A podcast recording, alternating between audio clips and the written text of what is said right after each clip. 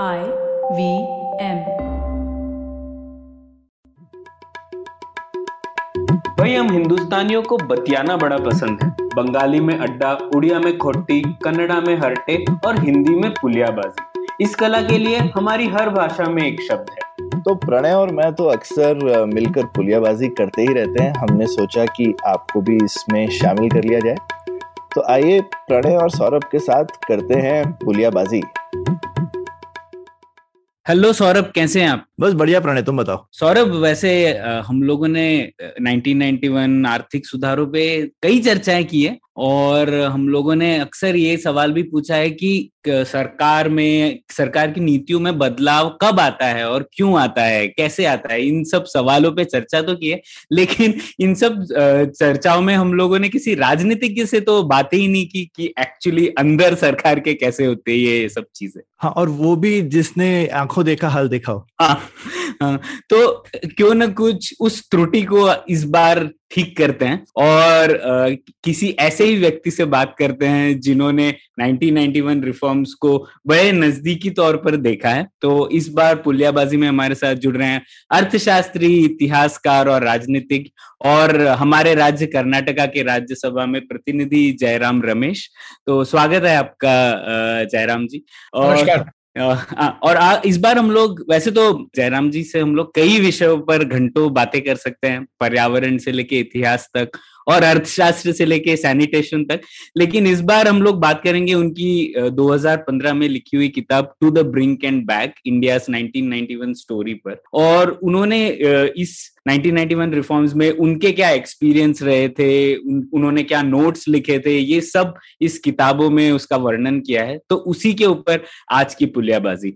और इसका बैकड्रॉप यही है कि 30 साल हुए हैं 1991 आर्थिक सुधारों को और हम लोगों ने दो तीन एपिसोड उस पर ऑलरेडी किए थे।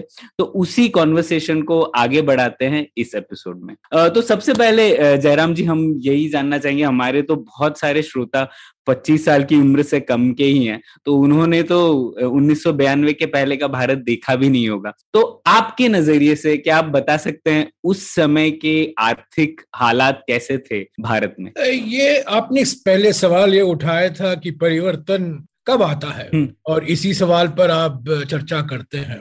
और मैं एक शब्द में कह दूँ जब किसी खास तौर से हमारे देश में जब अभूतपूर्व संकट पैदा होता है तब मूलभूत परिवर्तन देखने को मिलता है। 1960 के दशक में हरित क्रांति हुई और हरित क्रांति की पृष्ठभूमि भी एक अभूतपूर्व संकट था। और इसी नज़रिए से अगर आप उन्नीस सौ इक्यानबे के आर्थिक सुधार कार्यक्रम को देखेंगे तो अभूतपूर्व संकट जो पैदा हुआ था 1990 अ, करीब अगस्त या सितंबर के महीने में और आठ महीने तक देश के हमारे जो इकोनॉमी है उस पर जो गहरा चोट पहुँचा और जो कहते हैं लोग दिवाला हो गए भारत दिवाला हो गया हम्म। और इस संकट के वजह से ये आर्थिक कार्यक्रम सुधार करना पड़ा तो मजबूरी है हम्म। ऐसा देखा जाए तो कहा जा सकता है कि शुरुआत मजबूरी से हुई हम्म। पर कोई भी चीज़ तीन चार साल तक बरकरार नहीं रखा जा सकता सिर्फ़ मजबूरी से हम्म। और मजबूरी जो हालात थे मजबूरी से बहुत कुछ करना पड़ा पर उसकी सफलता देखने को मिली उसका सकारात्मक असर हुआ और उससे हौसला बढ़ा प्रधानमंत्री वित्त मंत्री सरकार का हौसला बढ़ा और वो विश्वास के साथ उस आर्थिक सुधार कार्यक्रम को आगे ले चले। तो संक्षिप्त में, आर्थिक सुधार मजबूरी से पैदा हुआ पर विश्वास के साथ हम्म। आगे ले चला। जयराम जी हमने पुराने एपिसोड्स में थोड़ा सा इस तरह की भी डिस्कशन करी और मेरे लिए तो थोड़ी नई थी। आप आ, आप उस उस चीज़ को बेहतर भी जानते होंगे कि उस समय काफ़ी कुछ एक साथ हुआ लेकिन पृष्ठभूमि बहुत सालों से चल रही थी और जिसको कहते हैं एटलीस्ट मेरी तो मेरी जैसे समझ में आई कि बदलाव जो है वो होता है धीरे धीरे और फिर अचानक। तो तो धीरे धीरे हो रहा था और बहुत समय से हो रहा था और फिर हाँ। 1980 के दशक में बदलाव तो देखने को मिल रहा था हम्म, पर जो संस्कृत में कहा जाता है शनै ही शनै ही। हम्म, संस्कृत के जब आप संस्कृत पढ़ते हैं चौथी या पांचवी कक्षा में आपको कहा जाता है गजह शनै ही शनै ही चलती। हम्म, यानी हाँ। कि हाथी धीरे धीरे चलता है। चलता है। हम्म, हाँ। तो भारत भी एक हाथी है। हम्म, हाँ। धीरे धीरे हम चलते हैं। हम्म, पर जब चलते हैं विश्वास के साथ चलते हैं हम्म, तो 1980 के दशक में ये जो हाथी था हम्म, धीरे धीरे बदलाव देखने को मिल रहा था। परिवर्तन हुआ। पहले आपको देखा जाए तो सबसे बड़ा परिवर्तन हमारे अगर अर्थशास्त्र के दृष्टिकोण से देखा जाए इकोनॉमी के नज़रिए से देखा जाए तो 1983 में दिसंबर के महीने में मारुति गाड़ी हम्म, पहला मारुति गाड़ी निकला। हम्म, और उस मारुति कार से जो कंज्यूमर रेवोल्यूशन उससे उत्पन्न हुआ। इंजीनियरिंग इंडस्ट्री पर उसका असर हुआ हमारे ऑटोमोबाइल इंडस्ट्री पर असर हुआ कंज्यूमर उपभोक्ताओं पर उसका असर हुआ। तो ये बात सही है कि 1980 के दशक में जब इंदिरा गांधी जी प्रधानमंत्री थी बाद में राजीव गांधी प्रधानमंत्री बने औद्योगिक नीति में वित्तीय नीति में आयात और निर्यात के नीतियों में थोड़ा थोड़ा परिवर्तन हो रहा था। हम्म, पर इसको मैं कहूँगा हमारे जो आयुष के डॉक्टर हैं बुरा ना माने इसको मैं कहूँगा होम्योपैथिक लिबरलाइजेशन। हम्म, यानी एक डोज यहाँ एक डोज वहाँ तीसरा डोज वहाँ छोटे छोटे गोली देना तो ये हम्म। होम्योपैथिक लिबरलाइजेशन था। हम्म, हम्म, सर्जरी नहीं था। हम्म, हम्म, जो सर्जरी करना था वो हम्म। उन्नीस से इक्यानवे में जब नरसिम्हा जी प्रधानमंत्री बने और डॉक्टर मनमोहन सिंह जी वित्त मंत्री बने तभी वो सर्जरी का वक्त आ गया था तब होम्योपैथी पर्याप्त नहीं था। हम्म, हम्म, तो होम्योपैथी का वक्त गुजर चुका था। प्रणय ये मुद्दे पे आने से पहले एक डाइग्रेशन मैं चाहूँगा Okay. करना। उस समय जयराम रमेश जी आप आप सरकार में ओएसडी बनकर आए थे थोड़े समय के लिए। तो ये भी मुझे लगा एक वो जो आपका एक पर्सनल जो एंगल भी है जैसे आप लोग काफ़ी बोलते हैं लेटरल एंट्री बाहर से टैलेंट नहीं आता है सरकारों में वगैरह। आप तो बिल्कुल राजनीतिक ना परिवार से थे ना उस बैकग्राउंड से थे। मैं तो सरकार में मैं, मैं भर्ती हुआ था जब ये होम्योपैथिक लिबरलाइजेशन चल रहा चल, चल रहा था तब से आप आए थोड़े हाँ। उन्नीस सौ तिरासी से मैं ये होम्योपैथिक लिबरलाइजेशन का एक अंग रह चुका हूँ। मेरे उद्योग मंत्रालय में बाद में योजना आयोग प्लानिंग कमीशन में पर उन्नीस सौ इक्यानवे में मैं प्रधानमंत्री कार्यालय में था और जब हम्म। हमारे प्रधानमंत्री माननीय तो, तो लेकिन ये कैसे हुआ क्योंकि आप ब्यूरोक्रेट तो नहीं थे आप आईएएस के थ्रू भी नहीं आए लेकिन आप पॉलिसी वर्ल्ड में थे मेरी शुरुआत ऐसा देखा जाए 1980 में हुआ अलग अलग मंत्रालयों में मैंने काम की खास हम्म। तौर से ऊर्जा से संबंधित मामलों में पेट्रोलियम अच्छा। कोयला उस इन मामलों में मेरी शुरुआत हुई हम्म। बाद में उद्योग मंत्रालय में इकोनॉमिक एडवाइजर बना बाद में प्लानिंग कमीशन में जब मनमोहन सिंह जी उस योजना आयोग के उपाध्यक्ष थे हम्म। उन्होंने मुझे निमंत्रण दिया प्लानिंग कमीशन में आने का। तो मैं सरकार का एक अंग था अच्छा। उन्नीस सौ नब्बे तक। उन्नीस सौ इक्यानवे में मैं प्रधानमंत्री कार्यालय में था जब प्रधानमंत्री नरसिम्हा राव जी थे। तो मैंने दोनों उदारीकरण के दोनों चेहरे देखे हैं। होम्योपैथिक चेहरा भी देखा है एलोपैथिक चेहरा भी देखा है। हम्म, और दोनों में मैं थो, मेरा थोड़ा योगदान रहा है। पर अ, ये बात सही है कि लंबा पृष्ठभूमि है और परिवर्तन हल्के हल्के से आ रहा था देखने को मिल रहा था।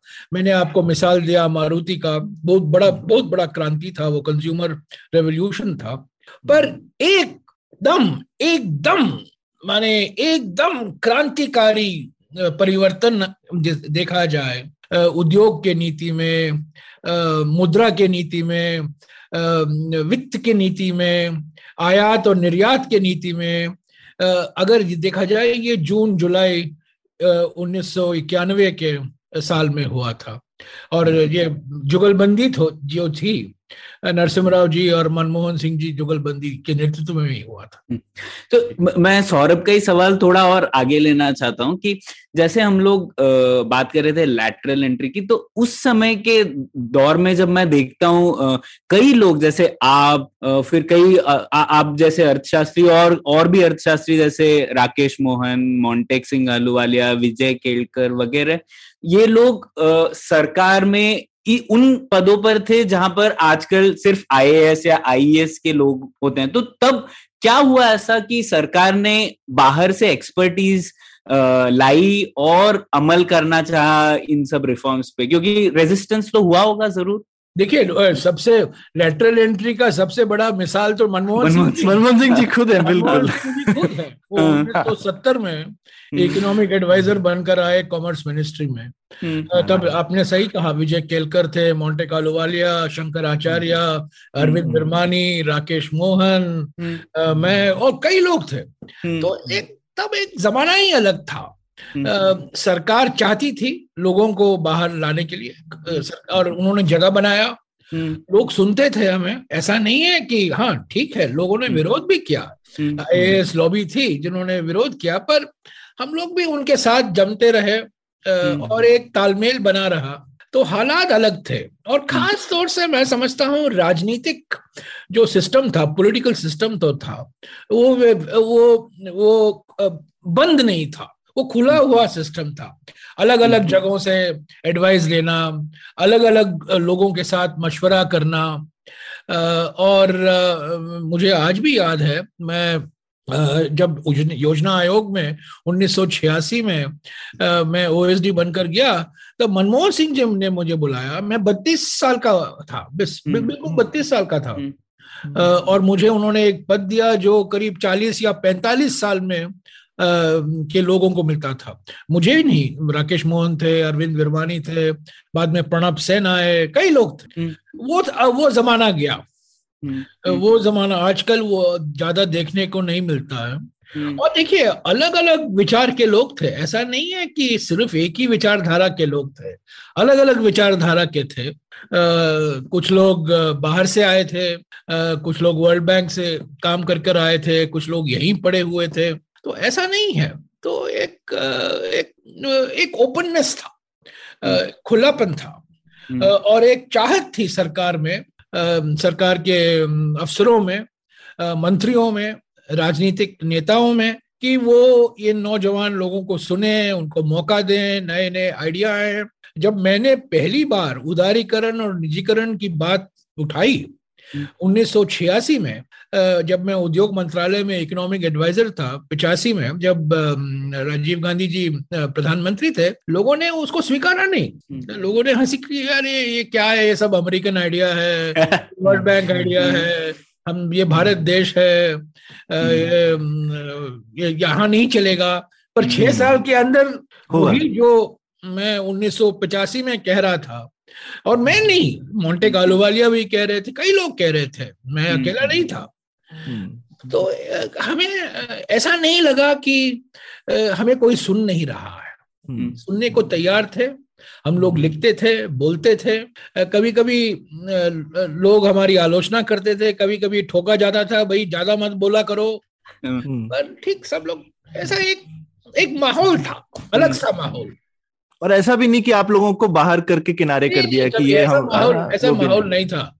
हम्म, ऐसा माहौल नहीं था और सभी सब लोग एक हम लोग एक साथ काम करते थे और हमारा हम्म, इसे कहता है ना एक नेटवर्क बन गया था। हम्म, हम्म। हम्म, हम्म। वही तो शायद अर्थव्यवस्था बंद थी लेकिन सबके दिमाग बंद नहीं थे। सब लोगों ने सरकार ने सब लोगों को आमंत्रण दिया था और विचार भी सुन रही थी। तो ये तो जान के बहुत सही लगा। लेकिन अब मैं फिर से एक सवाल पे जाना चाहता हूँ जहाँ पर हमने शुरुआत की। आपने कहा अभूतपूर्व संकट जब होता है, तब बदलाव आता है। लेकिन किस संकट को अभूतपूर्व कह सकते हैं? क्योंकि अब जैसे हम लोग कहें 1966 में जो डिवैल्यूएशन हुआ था, तब भी हालात खराब थे। फिर कई बार ऐसे मौके आए जब ऐसा लग रहा था कि ये संकट काफ़ी बड़ा है। पर तब क्यों बदलाव नहीं आया? तो आर्थिक सुधार उन्नीस में ही क्यों आया और उससे पहले जब मौके आए तब क्यों नहीं आया? उन्नीस में भी आया था। हम्म। जब डिवेल्युएशन हुआ था जून के महीने में 1966 में तब भी डी कंट्रोल की बात हुई उदारीकरण की बात हो रही थी आर्थिक सुधार की बात हुई। पर एक साल के अंदर देश के राजनीति में बहुत बड़ा धक्का हुआ।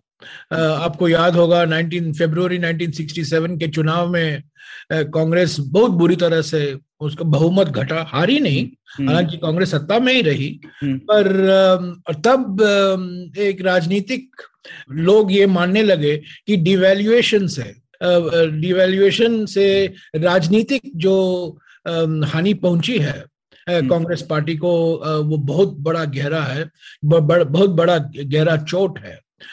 और जो हमें अंतर्राष्ट्रीय समुदाय से हमें समर्थन मिलना चाहिए था हाँ, वो मिला नहीं क्योंकि हम्म। वियतनाम का युद्ध के बारे में वियतनाम पर हमारा रवैया अलग रहा हमने अमेरिका का साथ नहीं दिया ये तो हम्म। इतिहास है अगर आप देखें 1966 में भी जब डिवेल्युएशन हुआ था तब भी ये कल्पना की गई थी कि उदारीकरण होगा लिबरलाइजेशन होगा डी कंट्रोल होगा।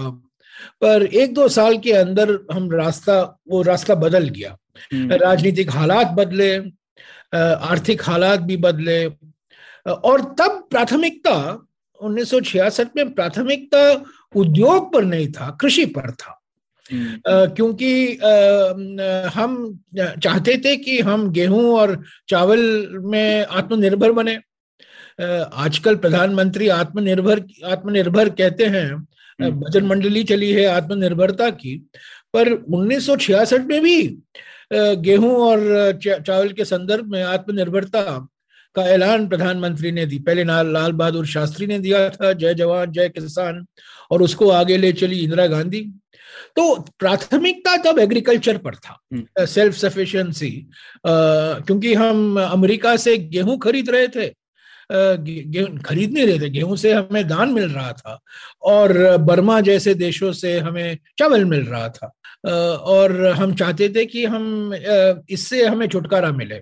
तो इसी इस हालात में हरित क्रांति की शुरुआत हुई और अगले पाँच छह सालों में हम आत्मनिर्भर बने। हम्म, पर 1991 में अगर आप देखें आपने कहा ये अभूतपूर्व संकट क्यों था? जब प्रधानमंत्री नरसिम्हा प्रधानमंत्री बने 21 जून उन्नीस सौ निन्यानवे को, इक्यानवे को तब हमारा विदेशी मुद्रा का भंडार, अगर आप देखें, सिर्फ़ नब्बे करोड़ डॉलर था 900 मिलियन डॉलर, नब्बे करोड़ डॉलर।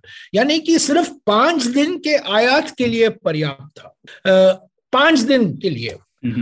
छठे दिन को हमें घोषणा करने पड़ती पड़ती रहेगी कि हमारे पास डॉलर नहीं है। हम्म। हम बैंक हो गए हम दिवाला हो गया है। और इसका असर बहुत बुरा होता।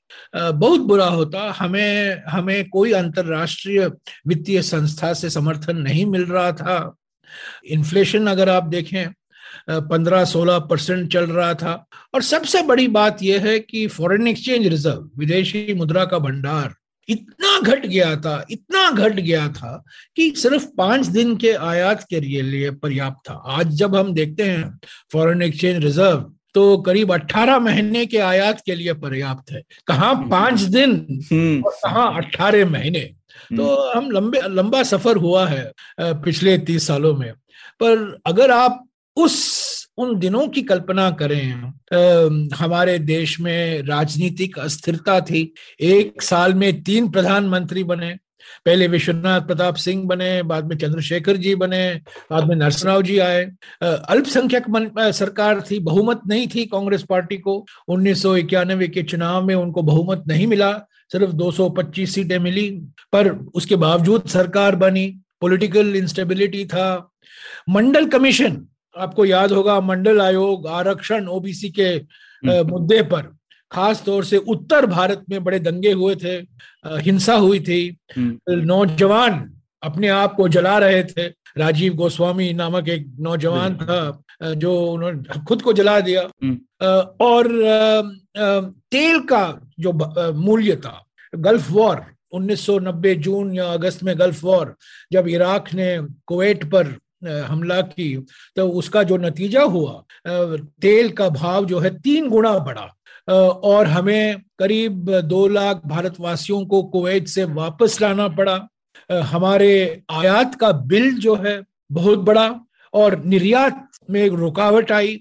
हम्म। तो इन छह सात महीने में पॉलिटिकल इंस्टेबिलिटी सोशल अनरेस्ट और इकोनॉमिक डिसलोकेशन तीनों का जो नतीजा था कंबाइंड नतीजा था सामूहिक नतीजा था अंतरराष्ट्रीय समुदाय का विश्वास भारत में बहुत गिर चुका था। हम्म। हमें कोई लोन देने को नहीं तैयार था हमारे निर्यात बढ़ नहीं रहे थे हमारा फॉरेन एक्सचेंज सिर्फ़ पाँच दिन के आयात के लिए पर्याप्त था।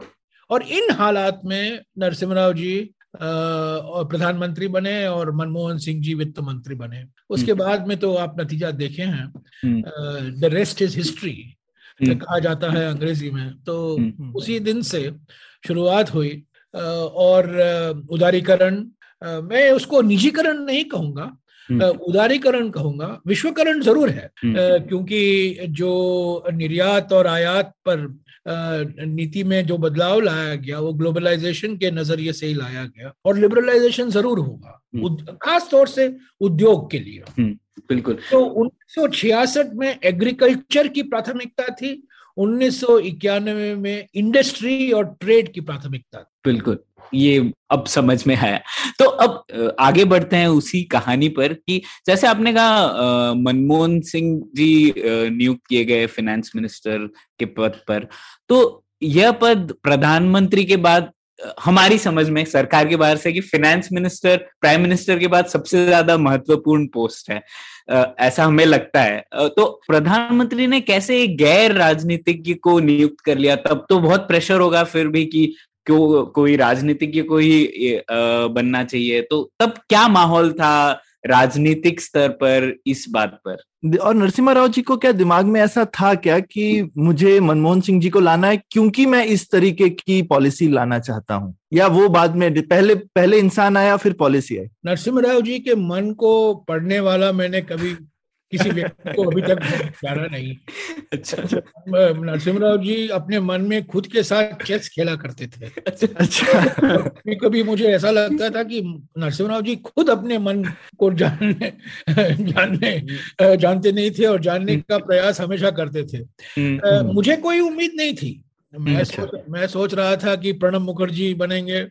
प्रणब मुखर्जी खुद सोच रहे थे कि वो बनेंगे क्योंकि वो अच्छा। पहले वित्त मंत्री रह चुके थे हम्म, हम्म। और कांग्रेस पार्टी का ये मानना था कि प्रणब मुखर्जी बनेंगे पर बाद में जिसका आपने ज़िक्र किया उसमें मैंने लिखा है प्रधानमंत्री ने दो व्यक्तियों के बारे में सोचा वित्त मंत्रालय की ज़िम्मेदारी सौंपने के लिए एक एक बड़े हमारे बड़े विख्यात अर्थशास्त्री आईजी पटेल हम्म। थे। वो आईजी पटेल हमारे सिस्टम के पहले लेटरल एंट्रेंट थे। हम्म। अच्छा। उनका उनका लेटरल एंट्री 1953 में हुआ था। अच्छा। अगर मनमोहन सिंह का लेटरल एंट्री 1970 में हुआ हम्म। आईजी पटेल का 1953 या 54 में हुआ हाँ। और वो गवर्नर रिज़र्व बैंक रह चुके थे वित्त सचिव रह चुके थे। बड़े लंदन स्कूल ऑफ़ इकोनॉमिक्स के डायरेक्टर भी रहे रहे थे। उन्होंने मना किया। उन्होंने कहा नहीं मैं मैं आने को तैयार नहीं हूँ। कुछ स्वास्थ्य उनका नाजुक था तो उन्होंने हम्म। नहीं स्वीकारा। तब मनमोहन तब नरसिम्हा जी ने मनमोहन सिंह जी को कहा कि आप वित्त मंत्री बनिए। नरसिम्हा जी के एक सलाहकार थे तब पीसी एलेक्जेंडर जो बाद में राज्यपाल बने महाराष्ट्र। तमिलनाडु के राष्ट्रपाल थे राज्यपाल थे महाराष्ट्र के राज्यपाल बने बाद में राज्यसभा के सदस्य भी बने। बड़े वरिष्ठ सिविल सर्वेंट थे इंदिरा गांधी जी के प्रिंसिपल सेक्रेटरी भी थे। उनका और नरसिम्हा जी का अच्छा रिश्ता था। और मैं समझता हूँ कि सिर्फ़ दो ही व्यक्ति बैठे थे कैबिनेट बनाने के लिए 20 और 21 जून उन्नीस सौ इक्यानवे को। मैंने ये लिखा है कि एलेक्जेंडर ने ही कहा नरसिंह राव जी को पहले आप आई जी पटेल को बुलाइए। जब अजी पटेल ने ना कहा तब उन्होंने मनमोहन सिंह जी को मनमोहन सिंह जी को सब लोग जानते थे क्योंकि वो वित्त मंत्रालय में रह चुके थे पंद्रह दस साल के लिए। योजना आयोग के उपाध्यक्ष थे उनकी अच्छी छवि थी लोग इंदिरा गांधी के बड़े करीबी थे वो। तो नरसिंह राव जी की पहचान थी उनको दोनों जानते थे। पर तो ये काफ़ी एक मास्टर स्ट्रोक था ये हम्म। ये मास्टर स्ट्रोक था हम्म। अगर वो किसी राजनीतिक व्यक्ति को बनाते ठीक है यार एक और व्यक्ति बना प्रणब मुखर्जी आए या हम्म। और किसी और नारायण दत्त तिवारी आए या को, कोई आए चिदम्बरम या माधवराव सिंधिया ये सब ऐसा हलचल नहीं मचता मनमोहन सिंह जी आए बिल्कुल ये कहाँ से टपक पड़े। तो लगे तो आधा खेल तो उसी दिन सफल हो गए नरसिम्हा राव हम्म। कि उन्होंने न केवल भारतवासियों को पर अंतरराष्ट्रीय समुदायों को एक संदेशा भेजा कि ठीक है मैं प्रधानमंत्री हूँ पर अर्थव्यवस्था को सुधार करने के लिए मैंने एक जाने माने अर्थशास्त्री को नियुक्त किया है। तो इसीलिए मैंने उसको एक मास्टर स्ट्रोक कहा है। हम्म। बिल्कुल मास्टर स्ट्रोक था वो। हम्म। और पाँच साल तक रहे मनमोहन सिंह जी। और ये जुगलबंदी थी। और मुझे याद है मनमोहन सिंह जी को एक दिन नरसिंहराव जी ने कहा कि अगर जो हम लोग करने वाले हैं अगर हम सफल होंगे उसका श्रेय मैं लूँगा। अगर हम इसमें सफल नहीं होंगे तो ज़िम्मेदारी आपकी होगी। आपको दोषी ठहराया जाएगा। वो बड़े हम्म। कलाकार व्यक्ति थे नरसिंहराव बड़े हम्म। वो चाणक्य का बाप थे। हम्म। तो उनको समझने में आज तक मैं समझ में नहीं आया हूँ। हम्म। ऐसा तो देखा जाए वो बड़े निर्णय लेने से खिसखिसाते थे। हम्म, उन्होंने एक हम्म, बार कहा था not to take a decision is also a decision पर देखिए उनमें एक थी कि अर्थव्यवस्था के बारे में उन्होंने सब कुछ मनमोहन सिंह जी पर छोड़ा। हम्म। मुझे कोई समझ में मुझे उन्होंने मुझे कहा एक दिन मैं तो कुछ समझता नहीं हूँ ये वैल्यूएशन डिवैल्यूएशन इन्वेस्टमेंट डिसइन्वेस्टमेंट ये मनमोहन सिंह जी जाने और तुम मनमोहन सिंह जी से बात करते रहो संपर्क में रहो और हम्म। मुझे बताते रहो। हम्म। तो अर्थव्यवस्था के बारे में उन्होंने मनमोहन सिंह जी को पूरी ज़िम्मेदारी दी और मैं समझता हूँ वो सबसे बड़ा श्रेय उनको जाना चाहिए। क्योंकि अगर राजनीतिक छत्र छाया नहीं होती है हम्म। अगर राजनीतिक संरक्षण नहीं होता है हम्म। तो कोई भी वित्त मंत्री सफल नहीं हो सकता। हम्म, वाह ये तो बहुत बड़ी बात की है आपने एक शब्द का प्रयोग किया अभी जो डीवैल्यूएशन तो उसी के बारे में बात करते हैं क्योंकि सुधार में पहला कदम था डीवैल्यूएशन जो दो स्टेजेस में लिया गया है। और आपकी किताब में उसका काफ़ी वर्णन भी है जो मनमोहन सिंह जी ने एक स्पीच दिया था पार्लियामेंट में। उन्होंने समझाया कि डिवेल्युएशन क्यों इतनी कोई बुरी बात नहीं होती। तो उसके बारे में बताइए ना, हमारे यहाँ पर डिवेल्युएशन को इतना नेगेटिव तौर से क्यों देखते हैं? एक्सचेंज रेट इतनी मतलब ऐसे क्यों देखा जाता है कि अगर एक्सचेंज रेट कम हो गया तो मतलब भारत बहुत ही गरीब हो गया। ऐसे एक परसेप्शन है अक्सर व्हाट्सएप फॉरवर्ड्स भी आते हैं आज तक आते हैं लोगों को कि देखो भारत में एक रुपया एक डॉलर के करीब करीब था आज़ादी के टाइम अभी देखो कितना कम हो गया। तो ऐसा एक्सचेंज रेट के ऊपर ऐसी धारणाएँ क्यों है और दो स्टेजेस में क्यों लिया गया 1991 जैसे जापान का इतना कम है लेकिन उनके दिल में ऐसी कभी फीलिंग नहीं आती है राइट उनकी करेंसी जो है एक लंबा किस्सा है। और अच्छा। मैंने मैंने लिखा भी है कि लोग एक्सचेंज रेट को एक प्राइस के माफिक देखते हैं हाँ। प्राइस के माफिक देखना चाहिए पर प्राइस हम्म। के माफिक नहीं देखते हैं प्राइड के माफिक देखते हैं हाँ। तो इसमें कोई प्राइड नहीं है इसमें प्राइस है डिमांड और सप्लाई पर निर्भर करता है तो डिवैल्यूएशन हमें इसलिए करना पड़ा और 1966 में भी डिवैल्यूएशन जब किया गया वो कारण एक ही थे हम्म। कि हमारे निर्यात को हमें बढ़ावा देना है हम्म। क्योंकि अगर हमें डॉलर कमाना है तो हमें डॉलर सिर्फ़ निर्यात से हम कमा पाएँगे अगर हम निर्यात नहीं करेंगे और हम निर्यात क्यों करते हैं हम निर्यात इसलिए करते हैं क्योंकि हम डॉलर हमें मिलेगा और उस डॉलर से हम आयात कर सकते हैं। हम्म। आयात और निर्यात का संतुलन जो है वो डॉलर से बना रहता है क्योंकि हम्म। हमें तेल खरीदना पड़ता है अ, हमें रासायनिक फर्टिलाइज़र केमिकल यूरिया खरीदना पड़ता है कैपिटल गुड्स खरीदने पड़ते थे उस जमाने में आजकल इतना नहीं है। अ, पर खास तौर से 80 प्रतिशत हमारा तेल हम बाहर से खरीदते हैं। हम्म, तो आयात करने के लिए डॉलर की ज़रूरत है और डॉलर हमें सिर्फ़ निर्यात से मिलेगा। तो निर्यात को प्रोत्साहन देने के लिए सबसे, मैं समझता हूँ, सबसे सीधा तरीका ये एक्सचेंज रेट है। ये जापान ने अपनाया था, साउथ कोरिया ने अपनाया था, चीन ने अपनाया था, पर कई लोग ऐसे हैं, और आज भी जैसा कि आपने कहा कई लोग ऐसे सोचते हैं कि आज क्या बहत्तर रुपया डॉलर है बहुत हिंदुस्तान बहुत कमज़ोर हो गया है हम्म, वो बीस रुपया डॉलर होना चाहिए। हम्म, हम्म, मैं समझता हूँ अगर हम बीस रुपया डॉलर बनेंगे तो हम अचानक मर्द नहीं बनेंगे। इसको अ, मर्द बनने की नज़रिए से देखना नहीं चाहिए। यह तो एक एक्सचेंज रेट एक डिमांड और सप्लाई का मामला है। हम्म, तो ये टू स्टेज इसीलिए करना पड़ा क्योंकि डिवेल्युएशन शब्द से सभी लोगों को एक एलर्जी था। और खास तौर से नरसिम्हा जी उस जमाने के व्यक्ति थे जिन्होंने 1966 डिवेल्युएशन का इतिहास हम्म, देखा था। हम्म, हम्म, और वो नहीं चाहते थे कि पहला कदम उनका सरकार का पहला कदम कोई कंट्रोवर्शियल कदम हो।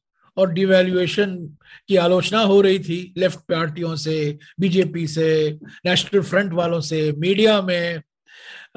और इसीलिए तो मनमोहन सिंह जी ने यह तरकीब सोचा और उनके तब रिज़र्व बैंक के डिप्टी गवर्नर हुआ करते थे सी रंगराजन जो बाद बाद में गवर्नर बने। तो उन्होंने सोचा कि हम टू स्टेप करें।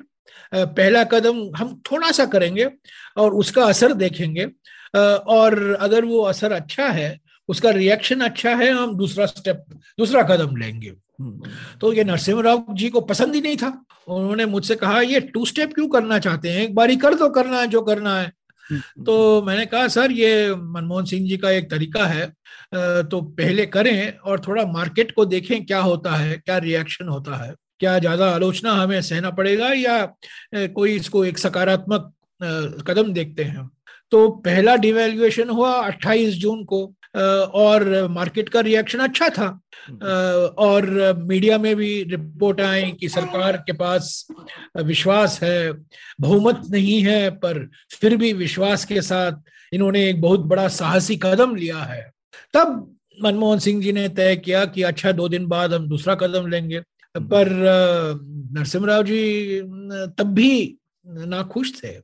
और उन्होंने कोशिश की दूसरे कदम को रोकने की पर मनमोहन सिंह जी ने उनको टाल दिया और उन्होंने कहा सर ये हो चुका है मैंने रिज़र्व बैंक को कह दिया है रिज़र्व बैंक ने अनाउंसमेंट कर दिया है कुछ गोल मोल तरीके से उनको समझा दिया। तो ये टू स्टेप डिवेल्युएशन हुआ।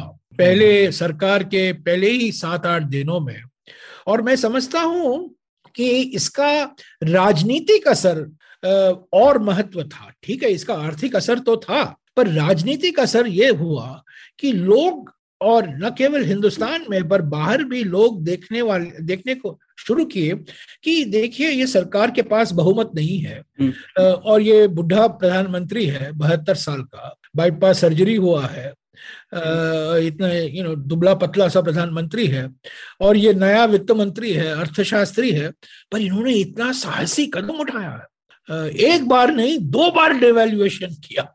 तो एक नए नज़रिए से भारत को देखने को मिला। हम्म, सभी संस्थाएँ मार्केट वाले वर्ल्ड हम्म। बैंक आईएमएफ जो इंटरनेशनल मीडिया थी जो हमारे सरकार बायलेटरल हमारे पार्टनर थे जापान यूएसए इंग्लैंड जर्मनी सब सोचने लगे वाह ये कमाल का सरकार है कि पहले ही आठ दिनों में इन्होंने एक बार नहीं दो बार डिवेल्यूशन किया। और उद्योग जगत भी खुश थी क्योंकि इसका ये माने था कि निर्यात को थोड़ा प्रोत्साहन मिलेगा और उसके साथ जो अंकुश लगाए गए थे आयात पर वो हटने लगे तो पहले ही पहले सरकार के पहले दस दिन में इक्कीस जून को प्रधानमंत्री बने और दो जुलाई के पहले यानी कि बारह दिन के पहले हम्म। दो बार डिवेल्युएशन हुआ नई आयात निर्यात अंतरराष्ट्रीय व्यापार नीति की घोषणा चिदम्बरम साहब ने की जब कॉमर्स मंत्री थे तो एक उसका एक मनोवैज्ञानिक असर था आर्थिक असर तो बाद में देखने को मिला हम्म। पर तत्कालीन असर मनोवैज्ञानिक था राजनीतिक था हम्म। और मैं समझता हूँ अर्थव्यवस्था को सुधार करने में ये मनोवैज्ञानिक फैक्टर को कभी नजरअंदाज नहीं करना चाहिए हम्म। ये सेंटिमेंट जो होता है जो भावना होती है एक नकारात्मक भावना थी जब यह सरकार बनी।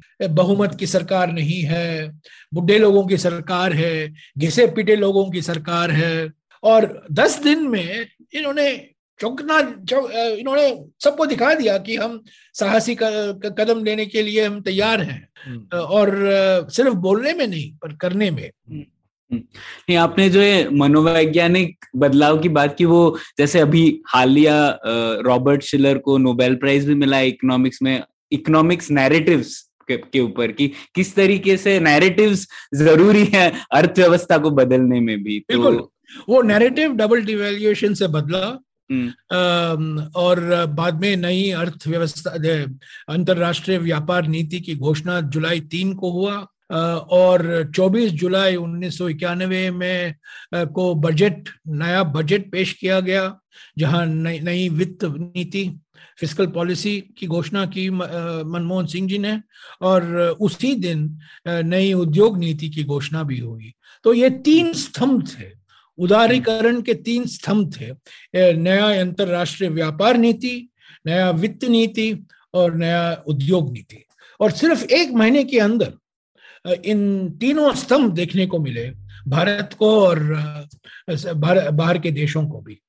और इससे वो मनोवैज्ञानिक असर जो था जो नैरेटिव था वो बदल गया। वो नैरेटिव बदल गया।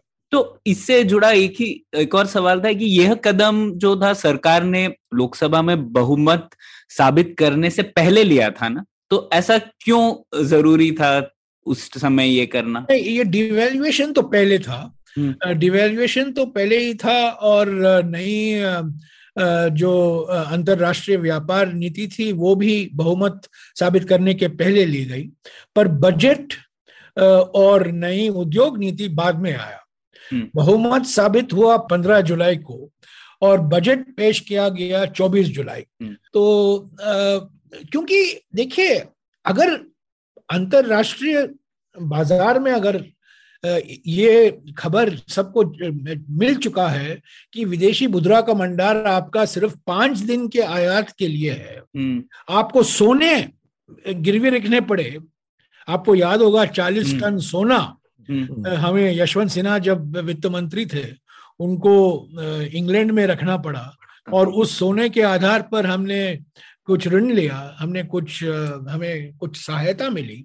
तो जब सारी जगह दुनिया जानती थी कि हमारे हम्म। पास डॉलर की कमी है और हम हमें डॉलर की ज़रूरत है क्योंकि हम तेल की आयात करते हैं हम यूरिया का आयात करते हैं मशीनरी का आयात करते हैं हमारी जो आयात है लिपस्टिक की आयात नहीं होती है लग्जरी इंपोर्ट नहीं है हमारी हमारी जो इंपोर्ट है अस्सी प्रतिशत हमारे एसेंशियल इंपोर्ट होते हैं जो अनिवार्य इंपोर्ट है तो अ, इन हालात में मैं समझता हूँ जल्द से जल्द कदम लेना बहुत ज़रूरी था।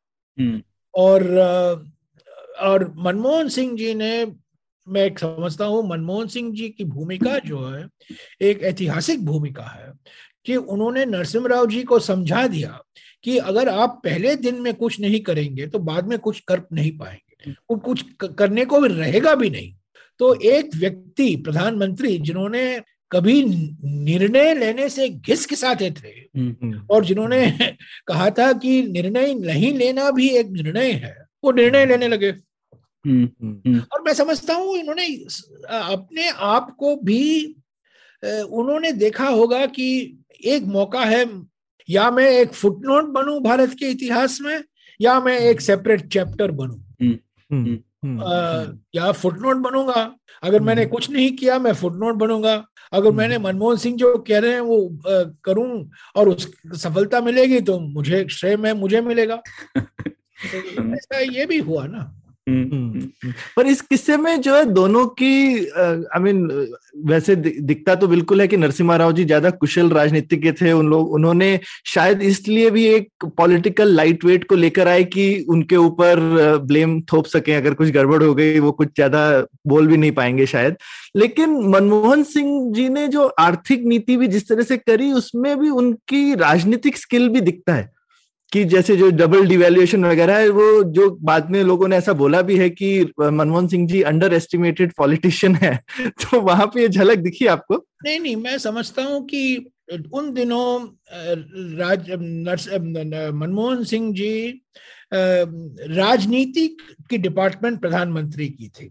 अच्छा इकोनॉमी अच्छा। का डिपार्टमेंट मनमोहन सिंह जी के पास था अच्छा तो ये डिवीज़न क्लियर था हाँ डिवीज़न क्लियर था हाँ। और और जैसा कि मैंने कहा ये तो चाणक्य का बाप थे ये हाँ। ये सबको सुनते थे ऑल पार्टी मीटिंग बुलाए सभी। पार्टियों से बातचीत की कुछ बोले नहीं कुछ बोले नहीं और जब पार्टी में आलोचना हुई तब वो खड़े होकर उठकर चले गए कहा कि मुझे अर्जेंट मीटिंग है मनमोहन सिंह अच्छा। जी जवाब देंगे अच्छा तो मनमोहन सिंह जी सब सुनना पड़ा आलोचना हम्म, तो हम्म। वो बड़े बड़े बड़े कुशल राजनीतिक नेता थे बड़े जैसा कि मैंने कहा वो चाणक्य की चाणक्य थे वो पर हम्म। पर उनका डिवीज़न ऑफ़ लेबर बिल्कुल बिल्कुल ये था कि पॉलिटिकल आप मुझे कन्विंस करो हम्म। आप मुझे विश्वास दिलाओ कि जो आप करने वाले हैं ज़रूरी है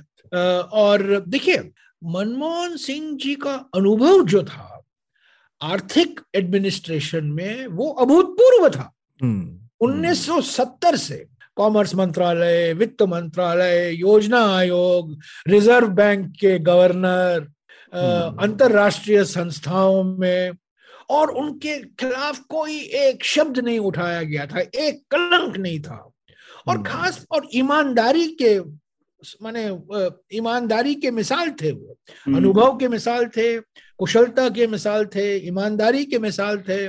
और ऐसा देखा जाए कि लोग समझते थे कि ये थोड़ा लेफ़्ट ऑफ़ सेंटर भी है। हम्म। ये थोड़ा लेफ़्ट ऑफ़ सेंटर है। और एक लेफ़्ट ऑफ़ सेंटर व्यक्ति को कहना कि हमें उदारीकरण की ज़रूरत है हमें विश्वकरण की ज़रूरत है। तो जो लेफ़्ट ऑफ़ सेंटर वाले थे वो थोड़ा चुप हो गए हम्म। ज्योति बासु चुप हो गए हरकिशन सिंह सुरजीत चुप हो गए विश्वनाथ प्रताप सिंह चुप हो गए तो मनमोहन सिंह जी की क्रेडिबिलिटी जो थी इंटेग्रिटी सिंप्लिसिटी ऑनेस्टी एक्सपीरियंस तो वो एक अभूतपूर्व था हम्म। हम्म। उन पे किसी ने की, कभी ये आरोप नहीं लगाया कि आप किसी उद्योग किसी किसी उद्योग की आप तारीफ़ कर रहे हैं कि अरे। आप अमेरिकन एजेंट हो हाँ। आप वर्ल्ड बैंक के प्रवक्ता हो या आईएमएफ के प्रवक्ता हो कोई नहीं कह सकता था ना। तो इसीलिए मैंने कहा एक मास्टर स्ट्रोक था वाह। तो अब मैं वापस उस सवाल पे आना चाहता हूँ जहाँ से हमने शुरुआत की थी कि संकट में बदलाव आता है। तो क्या ये कहना ठीक होगा कि मतलब संकट शायद एक ज़रूरी कंडीशन है, पर पर्याप्त नहीं है। क्योंकि जैसे कि उस समय पर भी डेप्ट रीशेड्यूलिंग की बात चल रही थी कि कुछ लोग कह रहे थे कि, अरे, इतना बड़ा आर्थिक सुधार क्यों लाना है? सिर्फ़ डेट को फिर से रीस्केड्यूल कर सकते हैं, फिर से हम लोग लोन लेंगे, वगैरह वगैरह। तो इस पर आपकी और सरकार की प्रतिक्रिया क्या थी तब? कई लोगों का मानना था कि हम सोना का इस्तेमाल करें। हम्म। अटल बिहारी वाजपेयी ने पार्लियामेंट में एक भाषण दिया। उन्होंने हम्म। कहा कि हमारा सोने का भंडार है। हम्म। सोना बहुत है हमारे परिवारों में। सोना गिरवी रखे। जैसा कि गोल्ड कंट्रोल बॉन्ड किया गया था जब मोरारजी देसाई वित्त मंत्री थे उन्नीस सौ बासठ के वक्त में चीन के युद्ध के वक्त में। तब वो गोल्ड ऑप्शन इन्होंने किया पर वो ज़्यादा देर चला नहीं। और कितना हम एक बहुमत की सरकार नहीं थी। अल्पसंख्यक माइनॉरिटी गवर्नमेंट थी ये। अभी तक विश्वास नहीं था कि ये गवर्नमेंट चलेगी कि नहीं। और मैं समझता हूँ कि जो ये जो मनोवैज्ञानिक नैरेटिव था, वो नकारात्मक, अभी तक सकारात्मक नहीं बना था। हम्म। तब इन हालात में प्रधानमंत्री को कहना कि सोना आप मुझे दें। हम्म, तो और हमारे देश में सोना तो एक इकोनॉमिक सिक्योरिटी है ना। छोटे हाँ, छोटे परिवार के पास भी थोड़ा थोड़ा थोड़ा बड़ा सोना रहता है क्योंकि वो इकोनॉमिक सिक्योरिटी के लिए। तो वो सोने का आइडिया निकल निकल चुका। कुछ लोगों लेफ़्ट पार्टियों वामपंथियों का कहना था कि आप डेट रिशेड्यूलिंग करो। क्योंकि इसके इसके पीछे एक कहावत है कि अगर आप किसी को आप किसी से पाँच हज़ार रुपया लेते हो ऋण में तब चिंता आपकी होनी चाहिए। हम्म। पर जब आप पाँच लाख लेते हो किसी से तो चिंता उनकी होनी चाहिए। जिसने दिया है लोन। तो ये उनके पीछे ये कहावत है तो आप हाँ, डेट रिशेड्यूलिंग करो कहो कि हम हम्म। डेट वापस नहीं देंगे। हम्म, देखा जाएगा भारत बड़ा देश है बड़ा मार्केट है पर हम्म। मनमोहन सिंह जी ने उसको नहीं स्वीकारा क्योंकि मनमोहन सिंह जी ने कहा कि देखिए सत्तर तब तो सत्तर साल नहीं था तब तो सिर्फ़ चालीस साल था। चालीस साल में हमने कभी नहीं किया है। जो हम्म। हमने बैंकों से लिया है हम वापस करते हैं। पर हमारे परिवार भी ऐसे ही हैं। ज़्यादा जो हम ऋण में लेते हैं हम ऋण वापस करते हैं। कर्जा माफ़ी ठीक है आज कर्जा माफ़ी लोग सरकार पॉलिटिकल पार्टियाँ कहती हैं पर अगर लोग जो लेते हैं कर्जा में वो वापस देने के लिए तैयार होते हैं। हम्म। तो ये डेट रिशेड्यूलिंग का मामला भी नहीं अ, सही निकला। तीसरा कुछ लोग कहते थे ये प्रधानमंत्री के दोस्त थे चंद्रा स्वामी जैसे लोग थे चंद्रा स्वामी का एक बड़ी भूमि मैंने अपने किताब में भी लिखा है रोमांचक भूमिका है। हाँ, उन्होंने कहा एनआरआई से आप ले लो पैसा डॉलर एनआरआई वालों से ले लो हाँ, सुल्तान ऑफ़ ब्रुनाई देने को हम्म। तैयार है आप हाँ। उनसे ले लो। माने ले लेंगे। तो पर दे, देखिए कैपिटल फ़्लाइट हो रहा था हम्म, रुपी डॉलर के तुलना में गिर रहा था। रुपया गिर रहा था मूल्य गिर रहा था। अल्पसंख्यक सरकार थी। अभी तक सकारात्मक मनोवैज्ञानिक नैरेटिव बना नहीं था। इन हालात में वो सरकार को कहना और एनआरआई पैसा निकाल रहे थे। सितंबर 1990 से एनआरआई हर महीने दो दो दो सौ मिलियन डॉलर निकाल रहे थे। हम्म, इन हालात में सरकार को कहना आप वापस वापस लाइए। हम्म। कौन इनको कौन सही इसको समझेगा? विश्वास कौन रखेगा? कि कि इन सरकार के कहने पर कोई विश्वास नहीं रखेगा। तो तो गोल्ड नहीं एनआरआई नहीं डेट रिशेड्यूलिंग नहीं तो चौथा यही था एक ही विकल्प था कि हम जो अंतरराष्ट्रीय संस्था है आईएमएफ खास तौर से आईएमएफ विश्व बैंक भी है वर्ल्ड बैंक है पर खास तौर से हम आईएमएफ से हम सहायता लें और हमने वही की हम वही हमने आईएमएफ से सहायता लिया और हमने आईएमएफ को कहा ठीक है अभी आप इमीडिएटली सहायता दीजिए पर हम अगले छह सात आठ नौ महीने में ये सुधार हम लाएँगे हम्म। पर ये सुधार ऐसा नहीं है कि आईएमएफ वालों ने कहा कि ये सुधार है ये सुधार हमने ही पिछले 20 साल से हमने तैयार करके रखा था। जैसा कि मैंने कहा मैंने खुद तैयार किया था 1985 में। मोन्टेक सिंह आलूवालिया ने तैयार किया था उन्नीस डॉक 1990 में। वो सबसे हम्म। बड़ा महत्वपूर्ण डॉक्यूमेंट जो था। वो मोन्टेक सिंह आलूवालिया का डॉक्यूमेंट था जिन्होंने जो उन्होंने तैयार किया था जब विश्वनाथ प्रताप सिंह जी प्रधानमंत्री थे पर वो हम्म। कर नहीं पाए।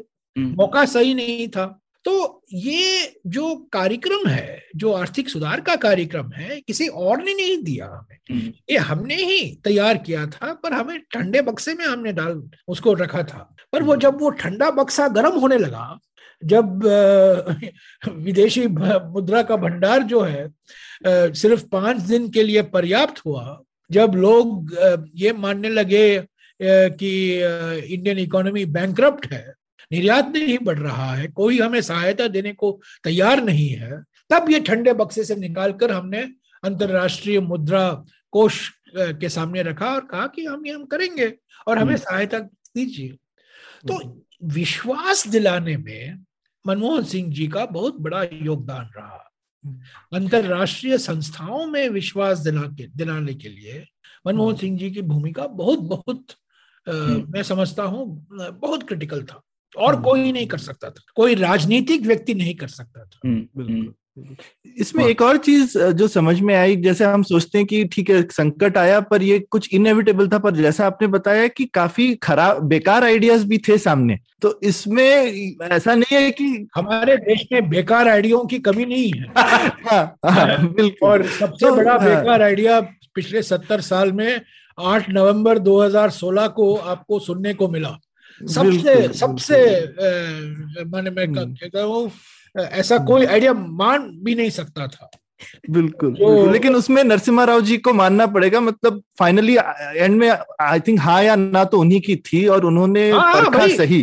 देखिए मैं हाँ। नरसिम्हा जी अ, बड़े विचित्र विचित्र विद्वान थे बड़े विद्वान थे। अ, और कई भाषाओं में वो फ्लुएंट थे। बिल्कुल और जैसा कि एक बार मणिशंकर अय्यर ने कहा कि Narasimha Rao is the only man who is indecisive in ten different languages एक विचित्र व्यक्ति थे और उनके दोस्त ज़्यादा नहीं थे। हम्म, लोग उनको सम्मान देते थे। हम्म। लोग उनको उनकी प्रशंसा करते थे पर उनके हम्म। कोई दोस्त नहीं थे। पर उन्होंने साहस दिखाई हम्म, उन्होंने संरक्षण दिया मनमोहन सिंह जी को। और हम्म। देखिए मनमोहन सिंह जी तो अल्टीमेट अथॉरिटी नहीं थे ना? हाँ। Ultimate hmm. अथॉरिटी कैबिनेट था। हम्म, अल्टीमेट अथॉरिटी प्रधानमंत्री थे। हम्म, तो जो कुछ कदम मनमोहन सिंह जी ने उठाया वो नरसिम्हा राव जी के अनुमति के बिना नहीं उठा सकते थे। बिल्कुल बिल्कुल बिल्कुल। ये जुगलबंदी है। ये हम्म। बिल्कुल जुगलबंदी अब बिस्मिल्लाह खान और विलायत खान की जुगलबंदी है। हम्म। एक। सितार और एक शनाई। वाह क्या तुलना की आपने अब मैं इस सवाल पे आता हूँ जिस पर आपने काफ़ी कुछ काम किया था उस वक्त इंडस्ट्रियल डी लाइसेंसिंग के मुद्दे पर। तो आपने नोट भी लिखा था आपकी किताब में भी है वो। तो आपके लिखे हुए सुधार पर अमल हुआ क्या पूरी तरीके से? और आपने एक प्रियम्बल लिखा था जो काफ़ी बताइए देखिए ये जिस तरीके से ये नई उद्योग नीति आई वो एक सबक सिखाता है कि राजनीति में पैकेजिंग बहुत ज़रूरी होती है अच्छा पैकेजिंग में सब्सटेंस महत्व रखता है हम्म। बस जिस तरीके से वो सब्सटेंस को बेचा जाता है हम्म। वो उतना ही महत्व रखता है अच्छा पहली बार ये नई इंडस्ट्रियल पॉलिसी गई कैबिनेट को और हम्म। कैबिनेट वालों ने कहा भाई ये तो बिल्कुल हमें स्वीकार नहीं है ये तो नेहरू जी का अपमान है इंदिरा जी का अपमान है राजीव गांधी का अपमान है कांग्रेस पार्टी का विचारधारा के खिलाफ जाता है हम्म। ये आत्मनिर्भरता को खत्म करेगा सेल्फ रिलायंस को बहुत खतरा होगा ये नहीं करना चाहिए लंबी बहस हुई अर्जुन हम्म। सिंह माधव सिंह सोलंकी बलराम झाकर हम्म। और को, कौन थे मक्खनलाल फोतेदार राजेश पायलट हम्म। माधवराव सिंधिया हम्म। सब लोग सिर्फ़ दो लोग थे कैबिनेट में एक मनमोहन सिंह जी और चिदम्बरम साहब ने इसकी वकालत की। और हमारे प्रधानमंत्री तो गौतम बुद्ध के माफिक बैठ गए थे। अ, उन्होंने कुछ कहा ही नहीं। हम्म। तो वो सुन रहे थे। तो तीन घंटे चार घंटे चला हम्म। और सभी लोगों ने कहा ये नहीं हो सकता है। ये ये कांग्रेस पार्टी के विचारधारा के खिलाफ है हमारी हाँ। आइडियोलॉजी के खिलाफ है हमारे नेताओं के खिलाफ जो हम हम प्रेरणा लेते हैं रोज उनके उन्होंने वो नहीं करेंगे ये सब उन्होंने कहा। तो चार घंटे बाद वो वापस लिया गया। तब प्रधानमंत्री ने मुझे बुलाया और कहा भाई हम्म, कुछ करो। तब उन्होंने कैबिनेट कमेटी का गठन किया हम्म। जिसमें चिदम्बरम जी थे सोलंकी थे राजेश पायलट थे सब लोग थे। वहाँ भी यही यही राग सुनने को मिला। हम्म। तब मैंने सोचा क्या करें? ये बड़ी संकट का वक्त है क्योंकि एक बार तो कैबिनेट में जा चुका है। हम्म। और सब अखबार में छप चुका है कि कैबिनेट ने इसको मंजूरी नहीं दी है। तब प्रधानमंत्री के एक सचिव थे प्रिंसिपल सेक्रेटरी अमरनाथ वर्मा ने हम्म। उन्होंने मुझको बुलाकर कहा भाई कुछ पंडित कुछ ना कुछ पंडित का तरीका निकालो हम्म। तो मैंने कहा सर सबसे बड़ा पंडित तो प्रधानमंत्री हैं तो हम्म। ये क्या कह रहे हैं हाँ। मैंने कहा नहीं नहीं प्रधानमंत्री ने कहा है कुछ कुछ करो तो मैं गया और तो मैंने कहा क्या करें तो मैंने चार पाँच पन्ने का एक प्रियम्बल लिखा। तो प्रियम्बल पंडित जी से शुरुआत हुई। पंडित जी ने क्या किया? हम्म। पब्लिक सेक्टर को क्यों बनाया? पंडित जी के समय में क्या सुधार लाए गए? तब इंदिरा जी के जमाने में क्या किया गया? तब जनता पार्टी के जमाने में क्या हुआ? मोरारजी देसाई के जमाने में। तब राजीव गांधी ने क्या किया? तो इसका मैंने लंबा विवरण दिया। ये हुआ ये हुआ और मैंने कहा कि जब कोई नई चुनौती आई है तो कांग्रेस पार्टी ने पीछे नहीं हटा है बदलाव हम्म। लाने में। हालाँकि हमेशा रिस्पॉन्सिव रहा है। और अंत में एक लाइन मैंने जोड़ा और जो वो एक एक ऐतिहासिक लाइन बना वो एक लाइन सिर्फ़ था। तो मैंने कहा in sum our policy is change with continuity यानी कि तो- हम क्लासिक लाइन है हाँ। चीज़ों को बरकरार रखते हैं पर बरकरार रखते हुए हम परिवर्तन करते हैं। हम्म, तो हम्म, तो ये प्रियम्बल चार पेज का चार पन्ने का प्रियम्बल हम्म, और 22 तारीख को कैबिनेट हुई और क्योंकि 24 को बजट था तो 22 जुलाई को वापस कैबिनेट गया और आप आश्चर्य होंगे वही कैबिनेट नोट इसने अर्जुन सिंह फोतेदार राजेश पायलट माधवराव सिंधिया बलराम झाकर माधव सिंह सोलंकी ये सब लोगों ने जाफ़र शरीफ सभी लोगों ने जो आलोचना की थी जब उन्होंने ये चार पन्ने पढ़े प्रधानमंत्री ने कहा पहले ये चार पन्ने पढ़ लो। हम्म, तब ये चार पन्ने पढ़े तो फोतेदार जी ने पहले आवाज़ उठाई saying this is very good this is very good this is very good very good बस उतना ही कहा। दिस इज़ वेरी गुड तब अर्जुन सिंह ने कहा हाँ ये कॉन्टेक्स्ट सही है। हम्म, हम्म, तो पॉलिसी में एक शब्द बदला नहीं हम्म, एक कॉमा बदला नहीं एक फुल स्टॉप बदला नहीं हम्म, एक विराम चिन्ह बदला नहीं पर ये प्रियम्बल जो था तो प्रियम्बल से लोग खुश थे। तो ये हम्म। अप्रूव हो गया और 24 तारीख को अ, इसकी घोषणा हुई। तो ये प्रियम्बल आपका मास्टर स्ट्रोक था। प्रियम्बल हाँ ठीक है मेरा मास्टर स्ट्रोक नहीं है पर मैंने जैसा कि मैंने कहा ना जब आप किसी परिवर्तन को बेचना चाहते हैं उसका पैकेजिंग बहुत ज़रूरी है। हम्म, किस संदर्भ में आप कर रहे हैं क्यों कर रहे हैं हम्म, उसकी पृष्ठभूमि क्या है? हम्म, हम्म, पहली बार जब कैबिनेट को गया नई उद्योग नीति कैबिनेट नोट सीधा India will do this India will do that India will do this. अरे भाई क्यों कर रहे हो? इसका हम्म, इतिहास क्या है? हम्म, क्यों अभी क्यों करना पड़ रहा है? पहले आपने क्या किया? हाँ थोड़ा वो प्रियम्बल में इतिहास था। हम्म, हम्म, सिर्फ़ अंग्रेज़ी शब्द नहीं थे एक इतिहास था एक राजनीति थी एक पॉलिटिकल मैसेजिंग था हम्म। कि 1950s के दशक में पब्लिक सेक्टर की ज़रूरत थी। 1960 में एग्रीकल्चर ग्रीन रेवोल्यूशन की मजबू अ, हमें करना पड़ा।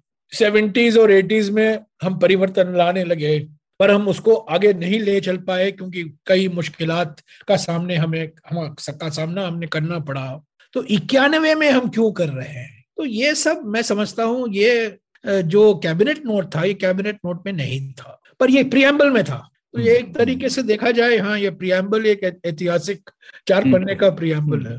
तो और बहुत इंटरेस्टिंग भी लगा जो जैसे आपने बताया कि जो कैबिनेट की वर्किंग थी उस टाइम पे जहाँ कन्विंस करना पड़ा अलग अलग लोगों को। और मुझे आज भी याद है ये- मैंने अ, मैंने ये किताब में नहीं लिखा है क्योंकि मैं किताब में मैं अपनी बिगुल नहीं बनाना बजाना नहीं चाहता था।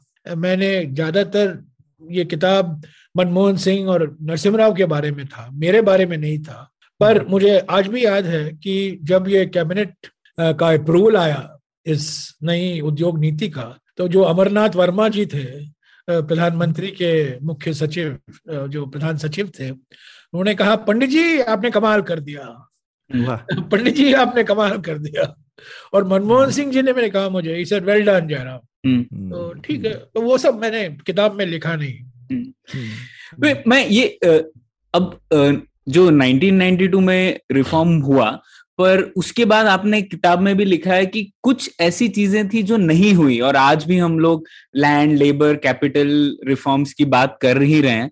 तो जैसे आपने लिखा है reservation of small sector industries जो कि हटा नहीं। तो क्या ऐसी चीज़ें थी जो नहीं बदल पाई और क्यों नहीं बदल पाई आपके हिसाब ऐसे तो देखा जाए शुरुआत तो 91 में हुआ। हम्म। इंडस्ट्रियल पॉलिसी बदलाव लाया गया ट्रेड पॉलिसी में बदलाव लाया गया इंपोर्ट एक्सपोर्ट में लाया गया। डिस इन्वेस्टमेंट विनिवेश कार्यक्रम की शुरुआत की गई। तो हम लगे आज हम निजीकरण की बात कर रहे हैं। हम्म, 91 में तो हमने निजीकरण की बात नहीं की। हम्म, आज तो हम निजीकरण की बात कर रहे हैं। हालाँकि हम्म। मैं उससे सहमत नहीं हूँ बट फिर भी ये तीस साल में ये बदलाव तो आया है ना। हम्म। आज हम सिर्फ़ विनिवेश की बात नहीं कर रहे हैं। हम निजीकरण की बात कर रहे हैं। हम्म। तो सुधार तो नरसिम्हा के बाद अटल बिहारी जी प्रधानमंत्री नहीं देवेगौड़ा प्रधानमंत्री गुजराल प्रधानमंत्री वाजपेयी प्रधानमंत्री मनमोहन सिंह जी प्रधानमंत्री नरेंद्र मोदी जी प्रधानमंत्री। और सभी प्रधानमंत्री ने उसी रास्ते पर चले जो हम्म। उन्नीस के बजट में पेश किया गया था। हालाँकि रास्ते में रफ्तार अलग अलग सरकारों की अलग अलग रहा है। हम्म, पर रास्ता बदला नहीं है। हम्म, रास्ता एक ही रहा है। किसी ने यू टर्न नहीं किया। नरेंद्र मोदी ने भी यू टर्न नहीं किया। नरेंद्र मोदी भी कह रहे हैं कि मैं उसी रिफॉर्म के रास्ते में और तेज़ी से एक्सेलरेटर दबा रहा हूँ। उन्होंने ये नहीं कहा कि मैं रोड बदल रहा हूँ। हम्म, हाँ हालाँकि उन्होंने कहा ये हाईवे को मैं एक्सप्रेस वे में बदल रहा हूँ। हम्म, वो तो हम्म, उन्होंने कहा होगा। हम्म, नहीं कहा होगा कि पर वो भी वो कहना चाहते हैं। हम्म, तो ये कंटिन्यूटी रहा है पिछले तीस सालों में। हम्म, और बहुत बदलाव आए हैं। हम्म, लेबर मार्केट में अभी बदलाव लाया गया है।